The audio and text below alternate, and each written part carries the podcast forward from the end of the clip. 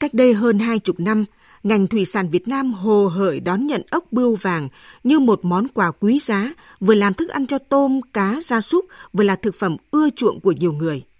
Thế rồi, chỉ một thời gian ngắn sau, hàng triệu nông dân Việt Nam đã lĩnh đủ với tội đồ ốc bươu vàng.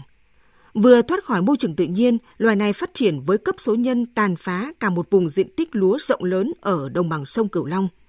Nguy hại hơn còn là loài vật chủ trung gian truyền bệnh sán phổi từ chuột sang người. Dần dần, ốc bươu vàng lan dần ra miền Trung, miền Bắc, trở thành mối hiểm họa lớn cho nông nghiệp Việt Nam. Nhiều năm rồi, tiêu tốn hàng chục tỷ đồng vẫn không có cách nào diệt nổi loài sinh vật ngoại lai nguy hiểm này. Giờ đến lượt con tôm hùm đất lại được nhập ồ ạt về qua biên giới nước ta. Tôm hùm đất hay tôm càng đỏ không phải là một loài mới mẻ với Việt Nam. Từ năm 2012, loài này từng được đưa về nuôi thử nghiệm tại Phú Thọ với sự hồ hởi không kém như khi đón nhận ốc bươu vàng. Sau khi được chính các nhà khoa học xác định là loài ngoại lai nguy hiểm, tôm hùm đất bị đề nghị không nhân giống phát triển và không có tên trong danh sách những loài thủy sản nuôi trồng ở Việt Nam.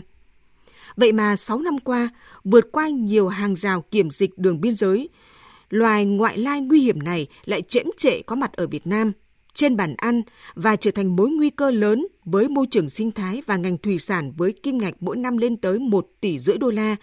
Tôm hùm đất có 5 cặp chân rất khỏe dùng để đào hang. Chúng có khả năng sinh sôi nảy nở cực nhanh.